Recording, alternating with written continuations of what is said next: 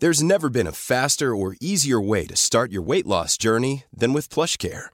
PlushCare accepts most insurance plans and gives you online access to board-certified physicians who can prescribe FDA-approved weight loss medications like Wegovy and Zepbound for those who qualify. Take charge of your health and speak with a board-certified physician about a weight loss plan that's right for you. Get started today at plushcare.com slash weight loss. That's plushcare.com slash weight loss. plushcare.com slash weight loss. Hey, it's Ryan Reynolds, and I'm here with Keith, co-star of my upcoming film, If, only in theaters May 17th. Do you want to tell people the big news? All right, I'll do it. Sign up now and you'll get unlimited for $15 a month and six months of Paramount Plus Essential Plan on us. Mintmobile.com slash switch. Upfront payment of $45 equivalent to $15 per month. Unlimited over 40 gigabytes per month. Face lower speeds. Videos at 480p. Active Mint customers by 531.24 get six months of Paramount Plus Essential Plan. Auto renews after six months. Offer ends May 31st, 2024. Separate Paramount Plus registration required. Terms and conditions apply if rated PG. The Opinion Line on Cork's 96 FM. We're in the Pride Month. We're on the last day of Pride Month, although Pride events tend to continue right across the summer. And here in Cork, we put more focus, I think, into July in terms of Pride uh, than, than, than, than into, into uh, June. I want to talk for a little while with Christopher McCarthy um, to talk about people coming out and using Pride Month as an opportunity uh, to come out. Uh, and Christopher, good morning to you. Good morning, PJ. Now, you grew up ya? in. I'm well, sir. You grew up in a small village in rural Ireland, and I think was it your mum, your nan, and your aunt reared you. But rural Ireland in the 90s um, wasn't a comfortable place, I would have thought, to be discovering or mm, so maybe thinking that you might be gay. Yeah, um, so PJ, I grew up in Shanbally. You know, um, it's a small little place. It's a shop, a pub, and a school in between Carrigaline and Ringaskiddy. So I know it not well. Everyone knows where it is, but some people do. Um, and yeah, I grew up with my mum. My mum had me when she was very young. She was 16. My father was never really involved in um, in my in my life, I suppose, for lack of a better way of putting that. And we grew up just me, my mum, and my nan in a house in Shanbally. And I suppose I was always gay. Like even even if you look at it like not in a sexuality kind of a way, but I suppose I came out of the womb gay in many ways. Um, I'd have been sensitive, and I would have been, I suppose, quite feminine in certain ways, but not not so much that that you'd say that I would wanted a sex change or anything like that. But yeah, I suppose I was always gay, flamboyant. Um, I played dress up and stuff like that. And when I was very small, it was fine. Um, you know, the way you're you're innocent and you don't you don't take much notice of the world around you. But I suppose as I got older and I started school and stuff, I suppose I'd have to um, not pretend not to be gay, but things that like were frowned upon by society, things like playing with Barbies, or I used to wear purple woolly tights going to school under my uniform um, because they were warm. But uh, that was the reason. But in real life, I loved wearing them. It just made Yeah. me feel, I don't know, special, or I don't know. I just loved them, like the way a lad can love a tractor or a pair of welly boots. I loved my purple, my purple woolly tights. Do, And, do you know the way you're, know- you're, you're there? Yeah, you're 12 or 13 or 14, and you're starting to notice, well, Hmm. the opposite sex. Um, Uh-huh. Was there a was there a point, Christopher, where you're looking at well, there's a girl there and there's a boy there, and which one you were. I more interested? Was there a, was there a point of like that? Yeah, there would have been. I would have wished, I suppose. I think that most gay people, um, when they're coming out or when they're coming into their own sexuality, that like, I suppose for me personally in the 90s and stuff in the early 2000s, I wished I wasn't gay. It was like this, the way that society had made things be. And like 12, 13, all I wanted to be was popular, like the other kids in school. So I'd go to the GA disco and I'd cop on with girls and I'd do all the things that was that I felt was expected of me to achieve this normal this normal life, to be like everybody else. And um, growing up, I suppose, like everybody knew I was gay. Like I ca- like there was no hiding it, and I used to pretend that I wasn't gay. I'd say I'm not gay at all. Like people in school used to get bullied because their brothers were gay, let alone if they were gay themselves. Get And- away.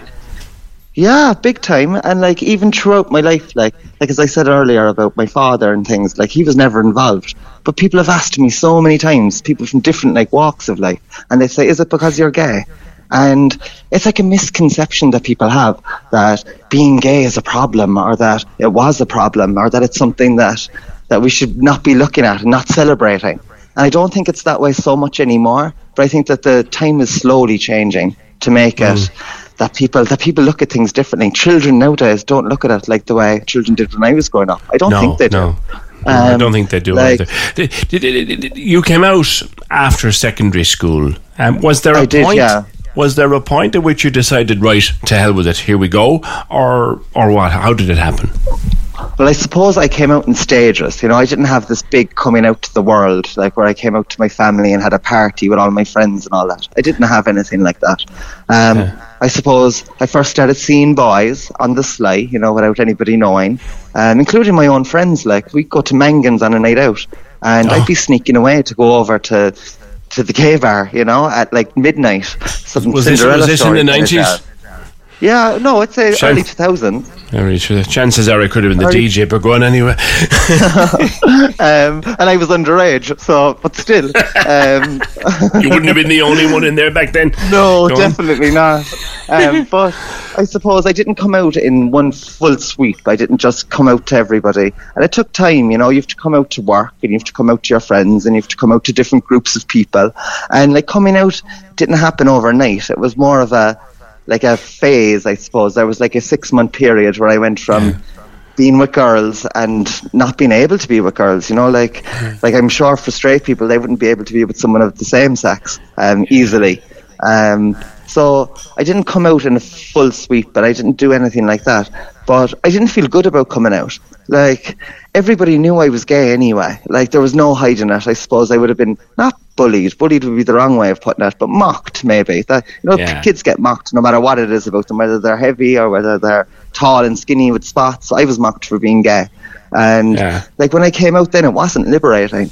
It felt like like I felt like somewhat of a fraud, you know, like I had been pretending for so long and lying to different people about my sexuality and feeling like I had to lie and that I wouldn't have that people wouldn't like me if they knew the real me. And that that screws at your head, PJ, you know? Um, I guess it does. It makes you yeah, it makes you Because you're saying to me, I'm not listening like to you. You're saying to me, you're saying to me in the one breath, everybody knew I was gay, and Mm. Yeah. and yet, and and yet you're saying you're suggesting that some people kind of did they did they hope you weren't, or I don't think did that they not believe people you? hoped that I wasn't, but I suppose I hoped I wasn't. You know? Did you? Because Did you? in- yeah, definitely. Oh, definitely. I used to wish I wasn't gay um, for a really long time, and I didn't see a life for myself as a gay man. Like I didn't see myself finding love and and having a future, and I just thought I'd be lonely, and that that's. Like I don't think that anybody said that to me, but that was the way that the world made me mm-hmm. feel. I suppose, you know, like like being gay wasn't something that was cool before, or it wasn't something that was. And it's not about it being cool; it's about it being normal. You know. Well, to be to be like- fair, Christopher, you grew up in a decade. You you you know you grew up in a decade where it only became legal in this country. So True. like we were so we were so flipping backward that when you were born and you I, I love that line you used. I came out of the womb gay. You came out of the womb basically committing a crime in that case. Do you know what I mean? Mm-hmm. Indeed, yeah. Do you ever think about? Do you ever think about that? Yeah. And I didn't know any gay people, so I was the only gay person I knew as well. On top of it, you know. That's because they were all Um, afraid. They were all afraid they were committing, Totally. committing a crime. Yeah. Totally. And now, in ye- like years later, people that I knew from when I was a child, I know now that they're gay. They've come out later in life. But Yeah. like, I had nobody to look up to. Like, the only gay people on telly were like Paul O'Grady being Lily Savage. That was it. you know, like that was the extent of what gay was to me. And like, I wasn't that, but I didn't understand what I was either, and I didn't fit the societal mold that people. Did it did it trouble you? Did you you ended up with having to get therapy? Did you?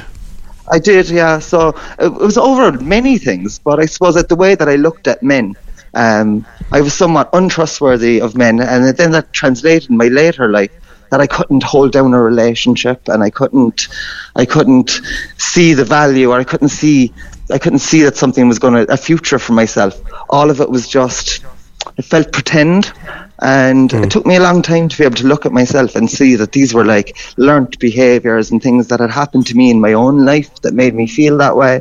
Or nobody necessarily had said things to me, but I had to look at myself again and see like why why do I feel this way? And how am I going to change it? And I went about writing things like short stories. I wrote short stories about like um, I used to wear plastic high heels going to the beach when I was small. So like you go and You you, get what? Sorry, Christopher? Plas- plastic high heels. So Okay. in the pound shop, They sink in the sand. high heels. They would sink in the sand, but it didn't matter. I was Madonna with my sari. It didn't matter at all. You know, like at that stage. um, but I suppose, like, I wrote a stories about like um, Makia was the name of it, the other way Makia being fake, and that like I Yeah. put on my plastic high heels and I could be whoever I wanted to be, and then the more that I put them on, the more I lose myself. And like then I had, it was to look at it differently. As a child, I was able to do that, but then as I grew, went through adolescence and adulthood, I kind of would tone down my sexuality or play it up depending on the situation. Whereas Yeah. I was never very comfortable in just being myself, I suppose. Yeah. You know? You're, I now don't know, you're it's almost job. philosophical when you think about it. No, do you know what? It, and it's interestingly ph- philosophical Mm. in that it's kind of you can y- you, you express it really well. What what the things that the, the way that the battle that was going on inside your own head. Mm. Now you you you you started your dream job in what March or was it March twenty one? Oh well, I suppose Eir, it wasn't my dream job at the time. I love working for Eir. I work for Eir, you know, at the telecommunications company. And at the time, it wasn't a dream idea. It was a lockdown, and I But you found it was a place gonna where you could express yourself. You could be totally Mm. you. A hundred percent, and it didn't matter that like I was gay. So previously, I would have done a lot of bar work, a lot of retail work, and like when I was selling shoes, I'd turn on the camp and I'd be extra gay, and I'd be like, "Girl, look at your, you'd be marvelous in this." And when I was in the pub, then I'd turn it down, and I'd want to be lifting kegs to show them that I was just as manly as everybody else, and. I found when I came to Eir that it didn't matter being gay at all, and like it had no impact on like how I could progress in my career. I was being judged just on myself and on my work Yeah. and how I and how good I can be. or Which is only as, is it, it sh- should as it be. should be. Yeah. I, I gotta But ask you, um, Mm-hmm. love life now. yeah, so I'm engaged to be married to Kevin, and Good. we're due to get married next year, June bank holiday weekend. Fabulous, fabulous. Yeah. Ah, that's fantastic. But even when you're getting married, like we were looking into, you know, the way Kevin would be somewhat religious, not religious, but he'd have a faith, and Yeah. Um, we were looking at getting married in alternative venues, you know, like places deconsecrated churches, places that feel like a traditional wedding venue, and it, there's little to none to find, you know, like um, it's very hard. Even even now, like we wanted to get married in the Triskel, we'd have loved it, but they're not doing weddings anymore. It's very hard for the normal gay couple to try and find somewhere where they can get married, besides a hotel. You know, I um, just want to ask you one question that's come in uh, while we're talking, Christopher. I think you're doing a a great service today to people who might be struggling with the idea of coming out because I think I'm, I'm I'm always amazed Thank at how many people still are struggling. Because you see in the industry I'm in radio entertainment and music you know I've I've been around gay people right throughout my career and I've always said yeah that's great that's fine. Off with you. I don't care. Do you know what I mean? But here's a, uh, something in on the phone. It says um, I'm always uncomfortable about using the words coming out or openly gay. What does what does Christopher think? Is there, is there a better way? Uh, by the way, this person thinks you're brilliant. You're so open and so happy about it. But yeah, the idea coming out or this openly gay thing. Explore that. For I think it's about I think it's about intent. You know, when people are talking about about coming out or they're talking about openly gay, it depends on how they're saying what they're saying. Like we had a, I was the Pride rep here in work, right, for the month of of the Pride month, and like there was a lot of questions came from just normal cis people, which are like just straight people, I, I suppose, for lack of a better way, about how they say things, and it's got nothing to do about the wording you use. It's about what you mean when you're saying it. So, like, if your intent is good, and if you're saying, "Oh well, um, I know a man, his name is John, and he's an openly gay man," and you're saying something nice about him, that's lovely intent. So it's saying the way that you have, well, your intentions are what matters, not necessarily the way you say them. You know, what words you use, you choose to use, shouldn't matter as much as what you mean when you're saying them, in my opinion, anyway. Do you know what? Like, even when it comes to- you know, when it comes to like um, people who are um, gender neutral, or like there's a lot more more people out there now that uh, across the LGBTQ plus community, and like it's their job to inform people about it. Like I got a couple of emails from your office before I came on the phone today, and it was nice to see that like they were including their their gender pronouns in their emails. So underneath their names, they'd say like he, him, I his. see that, And I don't yeah. think it's I don't think it's necessary. I don't think that like that people have to do it, but I do think that the people who are a they, a them, or a she, a them, or a whatever configuration of pronouns they want to use, it's their job to be able to educate people. Like it's our job as gay people to be able to educate people about about what it's like or or how it is, or because everybody's affected by it in some way. Like one And in ten, last- at least. yeah. One in ten, yeah. One, one in ten, and I, I, I've often suggested possibly more because, Christopher, lastly, um, someone here who says they don't want to say, I'm coming out. What is Yeah. another phrase they might use? Oh, I suppose you could say, um, I'm gay. I'm gay. It's not the end of the world. When you say it, it is somewhat liberating, you know?